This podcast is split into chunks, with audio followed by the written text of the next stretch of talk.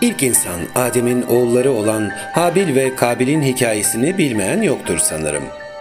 Hani kurban ve iyi dilek sunma işinde Habil'in en temiz ve en güzel sunuyu verirken Kabil'in uyanıklık yaparak en kötü takdimi yapması yüzünden dışlanan ve bu dışlanmışlık hissi yüzünden yaşadığı haset ve düşmanlığı ile kardeşi Habil'i öldürdüğü kıssayı. Biz insanların içinde hem Habil hem de Kabil'in aynı anda yaşadığını düşünüyorum. Hatta Uzak Doğu'nun mistik sembolist inanışında da insanın içinde savaşan iyi ve kötü kurdun analojisi yapılmış ve insanın hayatı boyunca hangi kurdu beslerse onun galip geleceği yönünde meseller anlatılmıştır. Söylemek istediğimi bu benzetmeye atıfla ifade etmem gerekirse İnsanın Kabil tarafı ile Habil tarafı da yaşadığı olaylar, hayatına girip çıkan insanlar, inançlar, arzular, hevesler ve aynı veya benzer heveslerin kursakta kalmasıyla besiye çekilip zayıf bırakılabilir. Diyelim haset duygunuz aşırı. Bu duygunun çoğaltacağı ve semirteceği kişi Kabil'den başkası olamazken, tam tersi minnet ve şükran duygusu Habil'in benliklerimizde daha güçlü bir hissiyat yaratması anlamlarına gelebilir. Kimi zaman öfke nöbetleri geçirerek intikam duygumuz kamçılanırken, kimi zaman da müşfik tarafımız bizi nirvanaya taşır. Her şey bir yana kötünün tıpkı adı konulmuş kabilizm gibi devam ederken iyinin sembolü habilizmin de aynı şekilde devam ediyor olmasıdır. Yani her iki kurdun da eşit şekilde beslendiği anlamına gelir. Derler ki bu dünyada eksilenin yeri kendisi gibi ve aynı ölçülerde doldurulur. Evrenin ve yaşadığımız habitatın dengesi böyle bir devir daim ile sürdürülebilir olsa gerek.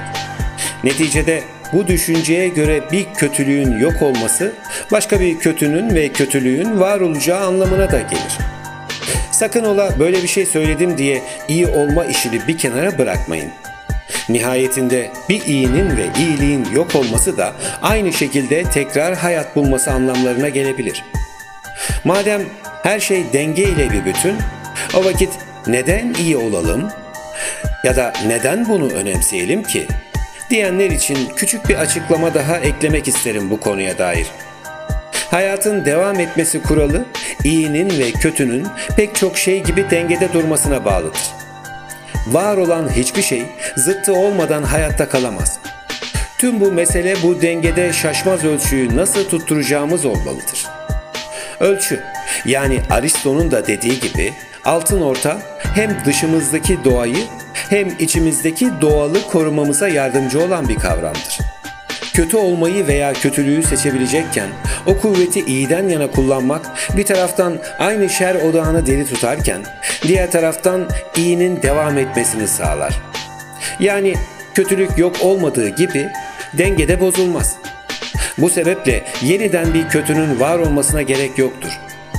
Bir örnekle izah etmek gerekirse, hırsızlık yapmaya meyilli olan kişi bu eylemi yapmayarak o kötülüğün yok olmasını sağlamaz ama iyiliğe ciddi bir katkı sağlamış olur.